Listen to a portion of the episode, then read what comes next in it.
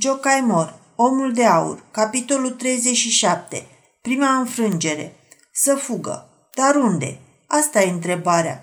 Orologiile din turnurile orașului bat ceasurile 10. În fața podului de pontoane care duce pe insulă peste brațul mai îngust al Dunării, barierele sunt lăsate, iar din insulă, peste brațul mai lat al Dunării, gheața este singurul pod – Acum însă nu se poate ajunge acolo fără a trezi toți vameșii de la pod și pe cei câțiva polițiști de pe mal, iar aceștia au poruncă strașnică din partea șefului poliției ca între 8 seara și 7 dimineața să nu îngăduie nimănui trecerea peste gheață, chiar dacă ar fi însuși papa de la Roma. Totuși nu e cu neputință ca ceea ce n-ar izbuti să obțină toate bulele marelui pontif să reușească câteva bancnote cu ochiuri roșii scoase din buzunarul domnului Leventing, dar a doua zi tot orașul ar afla că omul de aur, singur și cu o grabă neobișnuită, fugise din oraș în toiul nopții, trecând peste gheața plină de primejdii. Ar fi cea mai bună dovadă pentru a întări zvonul care a dus la duelul acela. Toată lumea ar spune, poftim, a fugit în America. Chiar și Timea ar afla acest lucru. Timea, Ah, cât de greu e să fugă de numele acesta care îl urmărește pretutindeni. Nu poate face altceva decât să se reîntoarcă în casa din strada Rac și să aștepte până se va lumina. Va fi o noapte cumplită. Fără zgomot, ca un hoț, deschise ușile care duceau spre camera sa. Ceilalți locatari ai casei dormeau la ora aceasta. Ajuns în odaie, Timar nu aprinse lumina. Se trânti pe canapea numai că în întuneric fantomele chinuitoare îl găsesc mai lezne. O, cum roșise echipul acela de alabastru! Va să zică totuși mognește viață sub învelișul acela de gheață și doar arzele soarelui îi lipsesc. Pentru dânsa, căznicia e o iarnă veșnică, o eternă iarnă polară și din această nenorocită țară a ghețurilor nu există scăpare. Timea îi este credincioasă – Însuși rivalul său e un prieten credincios care nu pregetă să jupă sabia în creștetul celui ce îndrăznește să calomnieze pe bărbatul femeii adorate. Da, și în fața lui trebuie să-și plece capul.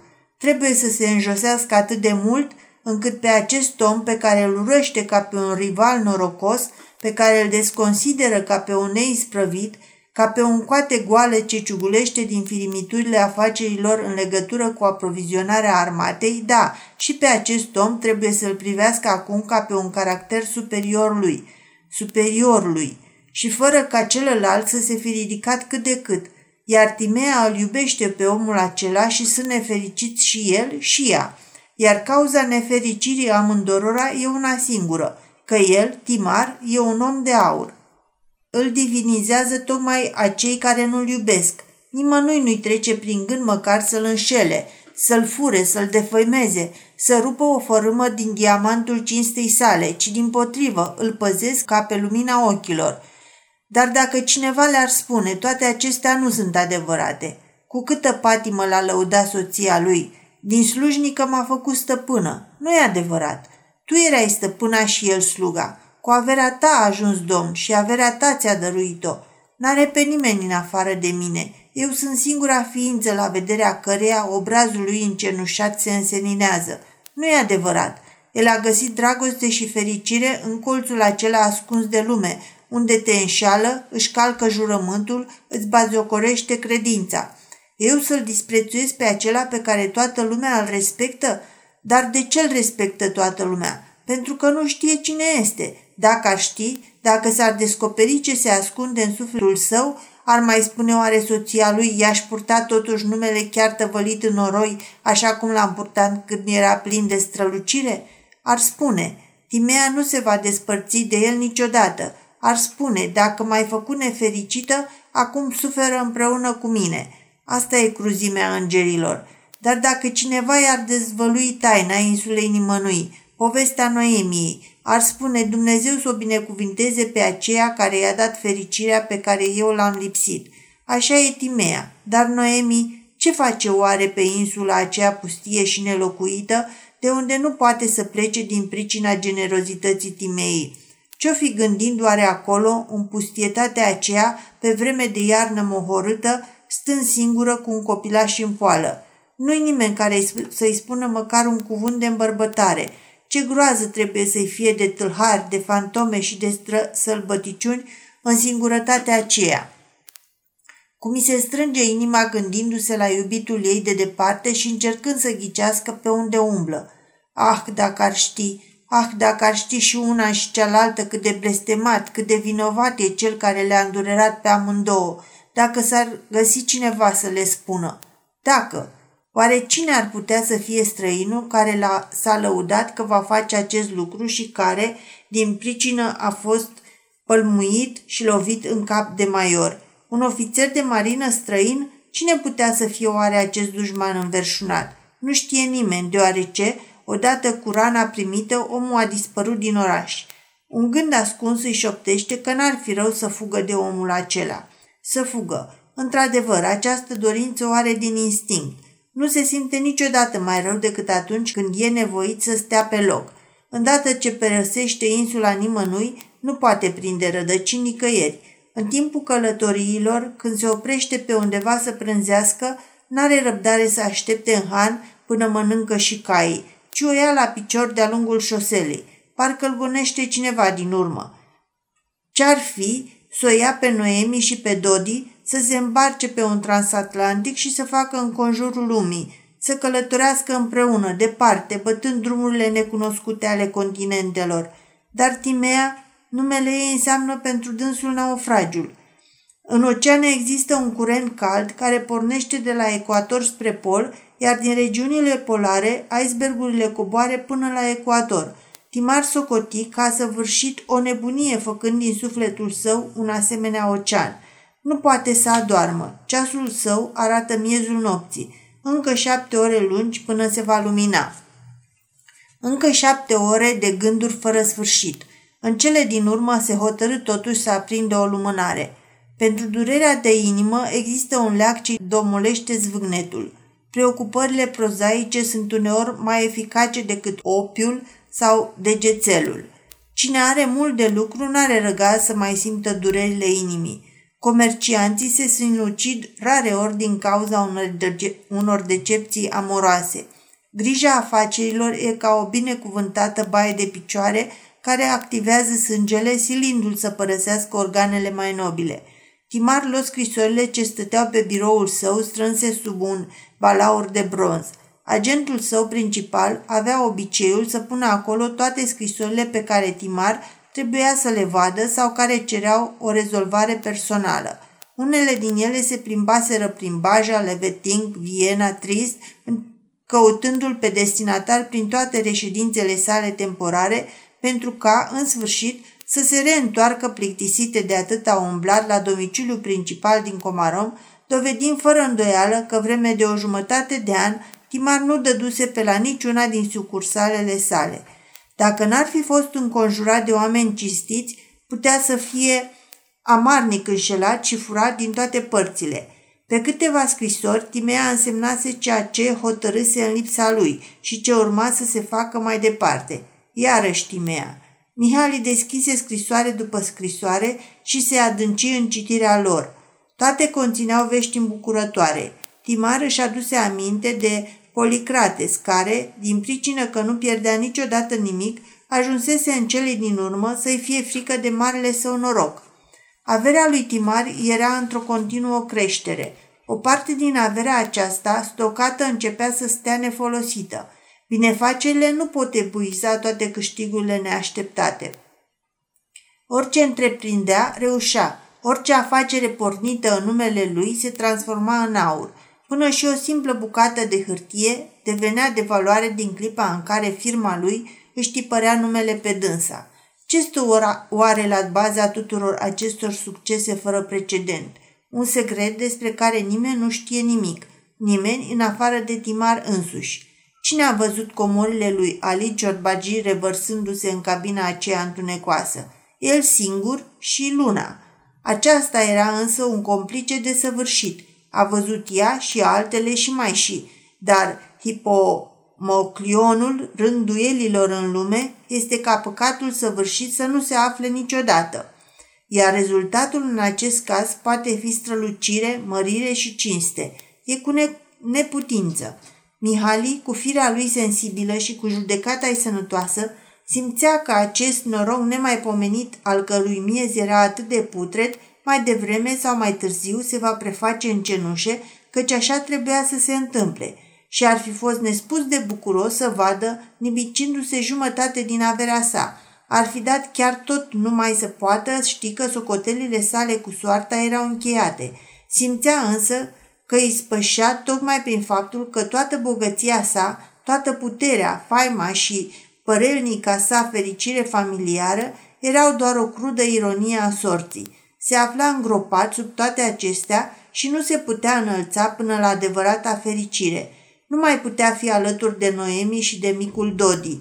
După ce îi murise primul copilaș, înțelesese cât de mult însemna un copil pentru dânsul. Acum, când se ivise cel de-al doilea, înțelegea și mai mult. Dar Timar nu poate să fie a lor. El zace îngropat sub un morman de aur și nu poate să iasă de acolo. Treaz fiind, revede ceea ce a visat în coșmarul acela pe vremea când zăcea bolnav de febră tifoidă pe insulă. Se vede îngropat de viu într-un mormânt plin cu aur, cu o placă de marmură la căpătâi pe care sunt scrise toate faptele lui bune, iar deasupra acesteia o statuie de alabastru sortită să stea acolo pe veci, Timea. O cerșetoare cu un copilaș în brațe se apropie să culeagă flori de lămâiță de pe mormânt. E Noemi. Cel îngropat de viu se chinuiește, dar nu poate să strige. Noemi, dă-mi mâna și scoate-mă din mormântul acesta de aur.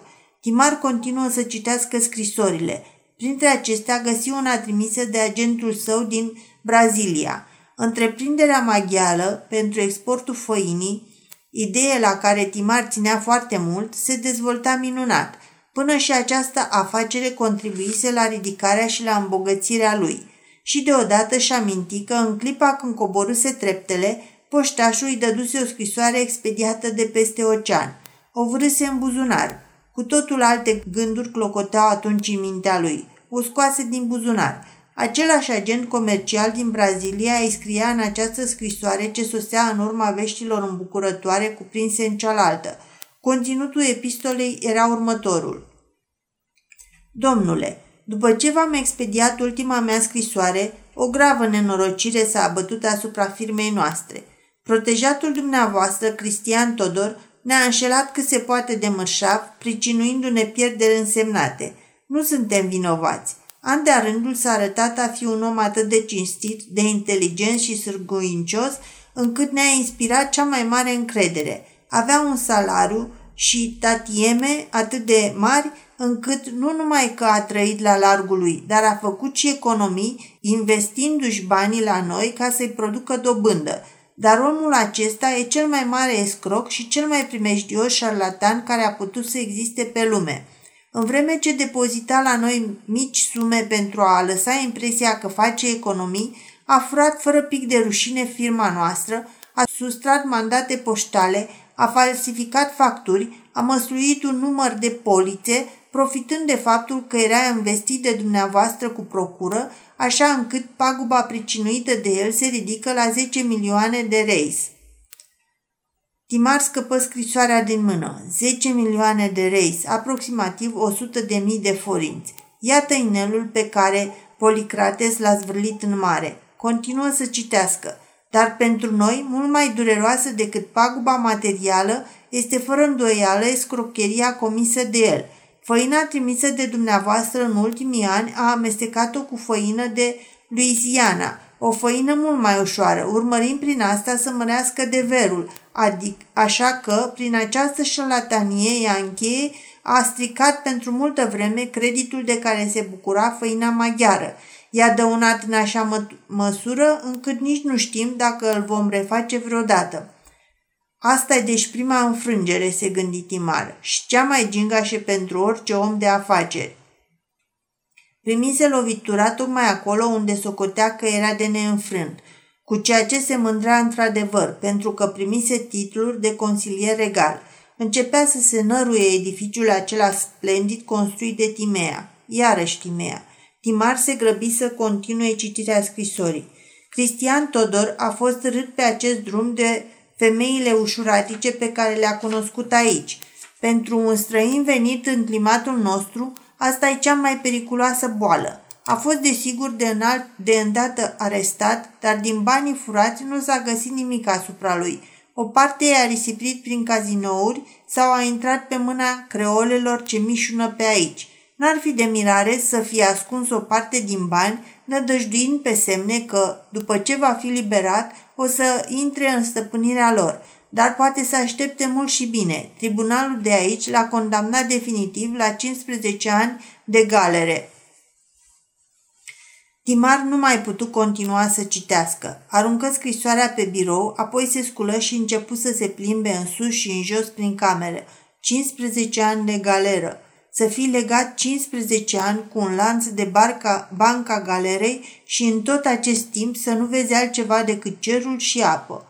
Fără nădejde, fără nicio mângâiere, să rabzi vreme de 15 ani soarele arzător să înjur marea veșnic agitată și să blestem cruda, eterna omenire. Când se va elibera, va fi un om bătrân. De ce a trebuit să se întâmple toate astea? Pentru ca domnul Timar Mihali de Lebeting să nu fie tulburat de nimeni acolo pe insula nimănui, în timp ce gusta din cupa fericirii neîngăduite. Pentru ca nimeni să nu-i poată dezvălui Timei numele Noemiei, iar Noemiei pe cel al Timei când l-ai trimis pe Todor în Brazilia, nu te-ai gândit că se va întâmpla tocmai așa? Ba da, mizai pe faptul că ispitele de acolo vor face din el un criminal. Nu l-ai împușcat atunci, ucigându-l așa cum un bărbat adevărat își ugi de înduiel un potrivnic ce stă în calea dragostei sale. Te-ai prefăcut că îi porți o grijă părintească și l-ai trimis peste mări și țări. 15 ani de zile vei vedea mereu înaintea ochilor agonia lui, căci cu ochii minții îl vei vedea brăzdând toate mările pământului. Camera nu fusese încălzită pentru noapte. Se făcuse fric și pe geamul răsăriseră flori de gheață. Cu toate acestea, în timp ce umbla încoace și încolo primica încăpere, Timar nu prididea să șteargă sudoarea ce îi îmbrobona fruntea. Așadar, pe oricine voia să-l ajute, îl nefericea.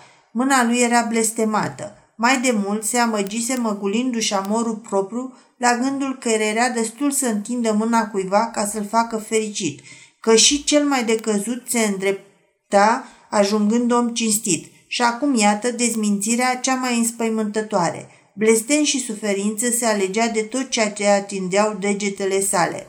Femeia pe care o adurase era nefericită, iar suferința ei era împărtășită de prietenul său, de prietenul căruia o smulsese într-un mod atât de viclean – la rândul ei, cealaltă femeie, a cărei dragoste o furase și care acum nu-i putea găsi un loc în rândul lumii, era zdrobită și sufletea cumplit. Iar omul acela va auzi 15 ani zângănitul cătușelor sale. O, ce noapte plină de groază! Oare nu se mai face odată ziua?